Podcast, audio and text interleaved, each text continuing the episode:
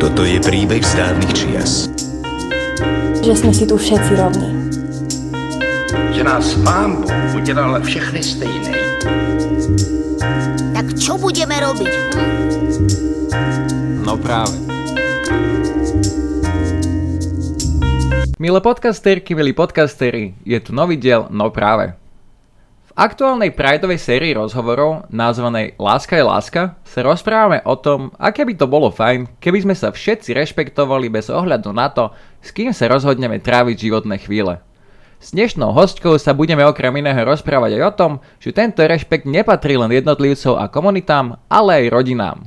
Dámy a páni, milé podcasterky, milí podcastery, je mi veľkou cťou u nás v štúdiu privítať právničku, aktivistku a spoluzakladateľku OZ Duhovej rodiny Luciu Plavakovú. Lucia, ahoj. Ahoj, ďakujem veľmi pekne za pozvanie. Keď už sa trochu poznáme, budeme si týkať, dúfam, že to nikomu teda nevadí. Zavolali sme si ťa sem nielen ako jednu z popredných expertiek na práva ľudí s inou sexuálnou orientáciou, ale aj ako aktivistku a v neposlednom rade ako matku. Už dlhšie sleduje, sledujem tvoj Instagram a okrem toho, že je veľmi cute, tak naozaj nemám pocit, že by Sarin život s dvoma mamami bol o niečo menej cenný ako život v iných rodinách. Okrem toho, že o adopciu dieťaťa sa v prípade splnenia istých zákonných podmienok dnes môže uchádzať ktokoľvek bez ohľadu na sexuálnu orientáciu, naozaj nerozumiem tomu, prečo by práve rodiny ako tvoja mali predstavovať akékoľvek zákonné alebo morálne ohrozenie spoločnosti. Ako sa teda cítiš, keď ľudia z úvodzovkách z druhej strany barikády bijú na poplach proti vašej rodine až takým štýlom, že by ti hrozilo odobranie rodičovských práv? Tak je to samozrejme skľúčujúce, frustrujúce a určite aj veľmi ubližujúce a to nie len mm, voči mne a našej rodine, ale samozrejme aj voči našim rodičom, súrodencom či priateľom, priateľkám, ktorí uh, to prežívajú tiež s nami. Uh, na druhej strane za mňa musím povedať, že je to pre mňa aj do istej miery uh, motivujúce v tom zmysle angažovať sa ešte viac a aktívnejšie pristupovať k tejto téme a um, snažiť sa o zmenu na Slovensku, pretože naozaj nechcem, aby tu prevládli ľudia, ktorí šíria zlo a nenávisť a tým úplne ochromili spoločnosť, lebo to by malo na ňu naozaj zničujúce následky.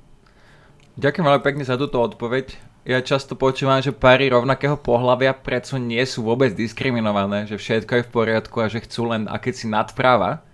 Ja osobne aj stredisko toto tvrdenie veľmi tvrdo odmietame a príde nám pri najmenšom ignorantské. Videla by si nám teda z pohľadu právničky, ale aj z pohľadu členky tejto komunity zhrnúť tie najhlavnejšie legislatívne prekážky, ktorým v súčasnosti na Slovensku musíš čeliť? Ja som práve pred pár mesiacmi uh, robila právnu analýzu, kde som porovnávala situáciu uh, párov rovnakého pohľavia v porovnaní s manželskými pármi z hľadiska ich právneho postavenia. A v podstate som identifikovala okolo 50 životných situácií, v ktorých sú páry rovnakého pohľavia znevýhodnené. A to nie je úplne vyčerpávajúci zoznam, ale minimálne teda 50 tých situácií je. A uh, tieto um, situácie sa týkajú či už sociálnych práv, uh, majetkových práv, ale aj oblasti trestného práva napríklad, ale aj podnikania a v neposlednom rade samozrejme rodinného práva. Tu by som sa možno pristavila a spomenula by som teda to, čo je dôležité v prípade duhových rodín a to, že to samotné znevýhodnenie a diskriminácia sa netýka len párov rovnakého pohľavia, ale aj detí vyrastajúcich v duhových rodinách a môžem to teda uviezť na príklade našej cery, ktorá uh, vyrastá s dvomi mamami. A jej situácia je vlastne taká, že fakticky má uh, dvoch rodičov, ale právne len jedného, v dôsledku čoho v podstate vznikajú situácie, kedy napríklad sme sa nemohli prestriedať na rodičovskej dovolenke, nemôžeme sa prestriedať pri očérke, ani teraz v podstate počas prebiehajúcej pandémie sa opätovne ukázal ten problém, kedy bola zavedená pandemická očierka a pri ktorej v prípade párov rovnakého pohľavia mohol vlastne byť s dieťaťom doma len ten z rodičov, ktorý je zapísaný v rodnom liste. Zároveň samozrejme len ten rodič, ktorý je právne uznaný, je zákonným zástupcom dieťaťa, čo v praktickom živote prináša množstvo situácií, kedy, kedy uh, to komplikuje bežné fungovanie.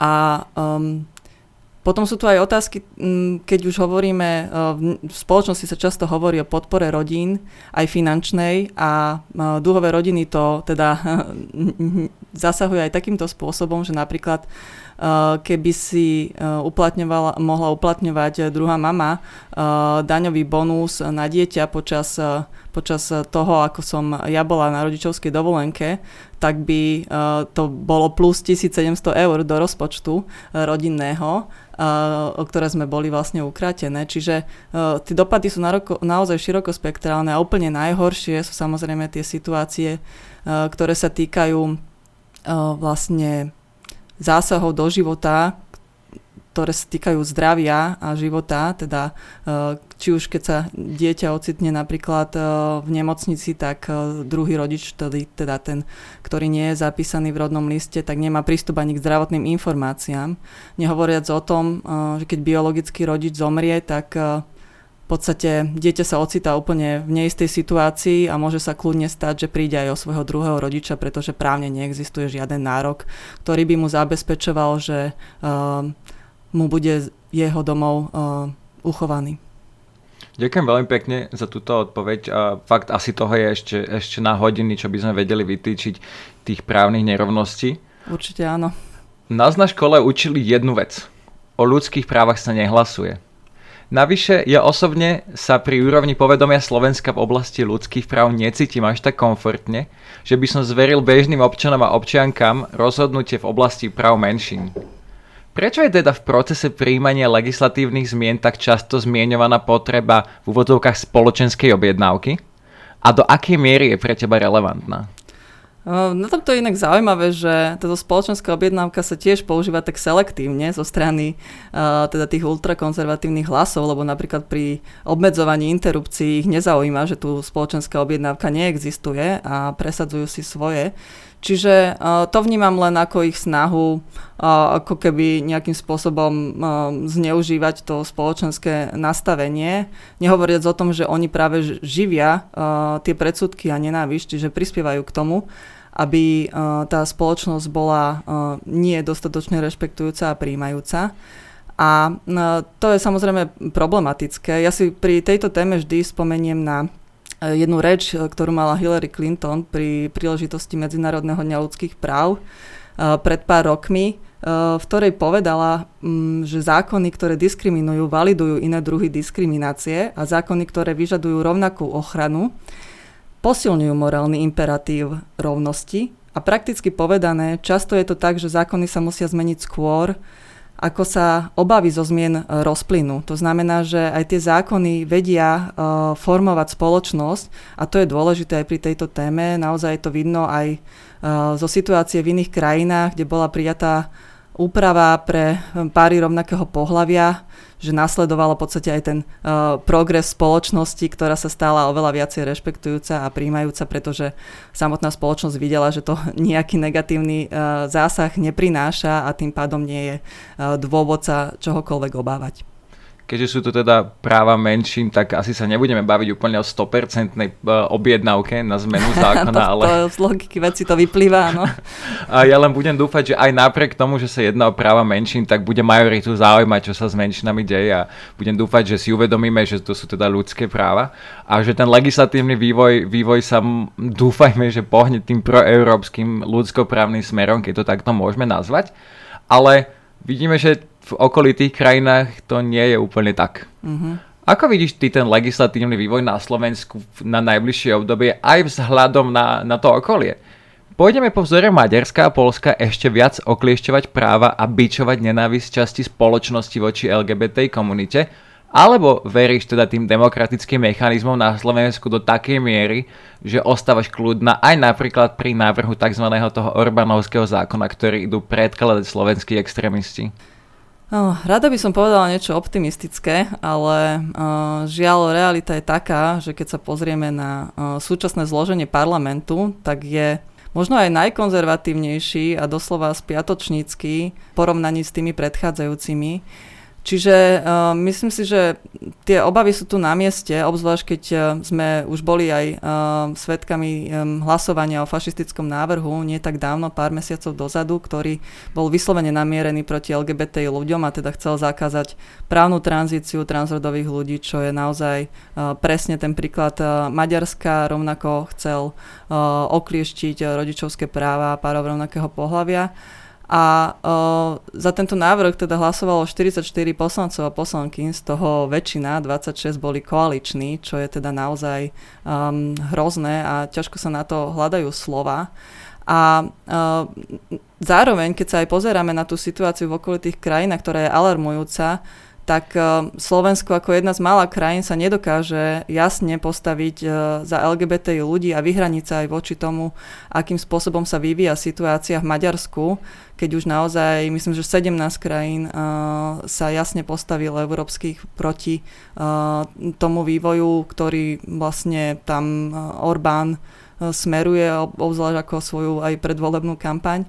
A nehovoriac o tom, že aj pred pár dňami sa udiali až e, násilné činy voči LGBT ľuďom e, e, v Tbilisi a ani to nebolo Slovensko schopné odsúdiť a teda ani nejaké vyhlásenie týmto smerom Slo- prezidentka, myslím, vyhlasovala, vláda sa áno, ešte nevyjadrila, áno, čo nás mrzí. No. Čiže a keď už spomínaš tú prezidentku, tak presne z hľadiska nejakých záruk, eh, udržania tých demokratických princípov a hodnôt a ochrany ľudských práv si myslím, že aspoň, že máme uh, ako prezidentku Zuzanu Čaputovú, ktorá je zárukou toho, že by sa, že si, teda ja osobne si to myslím, že ak by sa prijal akýkoľvek e, návrh e, zákona podobný tým Orbánovským, tak e, ona ho pravdepodobne nepodpíše alebo ho aj pošle na ústavný súd čo je samozrejme mm, alarmujúce a, a že až takéto hraničné situácie musíme mať e, vo svojich hlavách ako predstavu záruky e, toho demokratického vývoja na Slovensku a naozaj e, tá súčasná situácia v parlamente je, predstavuje naozaj veľmi smutný obraz a vidíme to nielen v prípade práve LGBT ľudí, ale aj v prípade obmedzovania práv žien, teda návrhov na sprísnenie interrupcií, keďže aj aktuálne smeruje do parlamentu, alebo neviem, či už bol predložený ďalší Myslím si, že návrhov, keď nie teraz, ja už, tak za chvíľku áno, bude. Áno, však, a to už ani, ja už som aj zabudla tie počty, neviem, či už 8 alebo 9. 8 tuším, áno.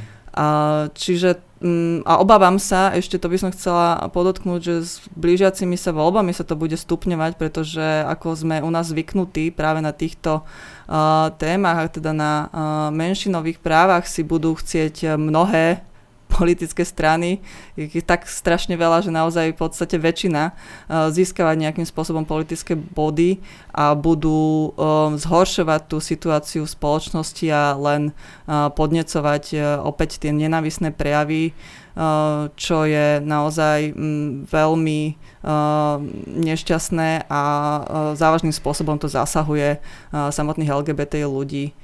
Nielen teda po tej legislatívnej stránke, ale už len to samotné nie že vyjadrenia, ale nevyjadrenia sa vtedy, keď sa treba vyjadriť, Určite, spôsobujú oveľa viac stigmy ako možno nejaká nenávisť. Mm. Mňa to strašne mrzí, ale asi máš pravdu, že, že, že sa to bude v tej kampani stupňovať. Mm. Uh, a čo napácha škody bez ohľadu na to, či sa nejaký zákon príjme alebo nepríjme. Ja budem držať palce, aby to nepostihlo komunitu až príliš zle, aby sme sa nedostali naozaj do nejakej otvorenej možno aj násilnej nenávisti, tak ako sme to videli teraz v tom Tbilisi. Um, ale vidíme, že možno medzinárodné spoločenstvo, možno aj právny štát a možno aj niektoré politické líderské postavy budú sa snažiť robiť všetko preto, aby sa tak nestalo. Čo je ale také, čo ľudia zabúdajú, je, že nielen politici, političky to môžu zmeniť, ale samotná spoločnosť vie prispieť k zlepšeniu situácie. Ma privádza ku tej mojej poslednej otázke, už tradičnej otázke na záver. Čo by mala podľa teba robiť tá väčšinová spoločnosť tak, aby sa ľudia z LGBT komunity a možno aj teda dúhovej rodiny cítili na Slovensku v budúcnosti lepšie? Ja si pri tejto otázke nadviažem na to, čo si spomínal, to nevyjadrovanie, že to je presne to, čo treba robiť, je presný opak. Čiže otvorene vyjadriť eh, podporu LGBT ľuďom. Môžem to uviezť na nejakom príklade, keď sa uh, niekto ocitne v nejakej spoločnosti, kde jeden uh, z tých zúčastnených začne prejavovať nejaké homofóbne postoje, tak v tej chvíli je potrebné sa naozaj ozvať a vyjadriť uh, podporu LGBT ľuďom. A to nie, nie je práve kvôli tomu, aby tam dochádzalo k nejakému stretu alebo presviečaniu toho človeka, ktorý má tie homofóbne postoje, ale je dosť veľká šanca, že v tej spoločnosti s vami je zároveň aj nejaký LGBT človek, pre ktorého to bude znamenať veľa, keď sa za neho postavíte. Dúfajme, že teda nebudeme sa bať vyjadriť ten postoj, že sme tu s vami, aj keď sme iní. Ale dúfame, že tá inakosť už dnes bude braná, ako to povedala naša pani rediteľka na otvorení Prideu, že, že inakosť je štatistická pravdepodobnosť. To je, že jeden zo štyroch uh, potomkov, ktorých budete mať, bude pravdepodobne iný, že sa to týka farby vlasov, očí, akokoľvek inak to vieme nazvať. Inakosť už musíme nazvať normálnosťou. Musíme rešpektovať, že tá unikátnosť, môžeme to tak nazvať, uh, robí ten svet lepší a farebnejší. A budeme teda držať palce, že aj tá unikátnosť v zmysle toho, koho máme radi a ako prejavujeme lásku, a bude rešpektovaná na Slovensku. Ďakujem ti veľmi pekne za tento rozhovor, aj za tieto odpovede a za zhrnutie. Ja osobne som si to veľmi užil. Ďakujem, ja ďakujem aj za tvoj čas a ochotu prísť do nášho podcastu. Budeme ti držať palce v tom, čo robíš. Dúfame teda, že tento rozhovor nie je koncom našej, dovolím si povedať, už celkom dobre rozbehnutej spolupráce. Dámy a páni, milé podcasterky, milí podcastery, dnes sme sa rozprávali s právničkou, aktivistkou, matkou a vo všeobecnosti veľmi milou osobou Luciou Plavakovou. Ja som Jakub Popík a toto bol podcast Slovenského národného strediska pre ľudské práva. No práve.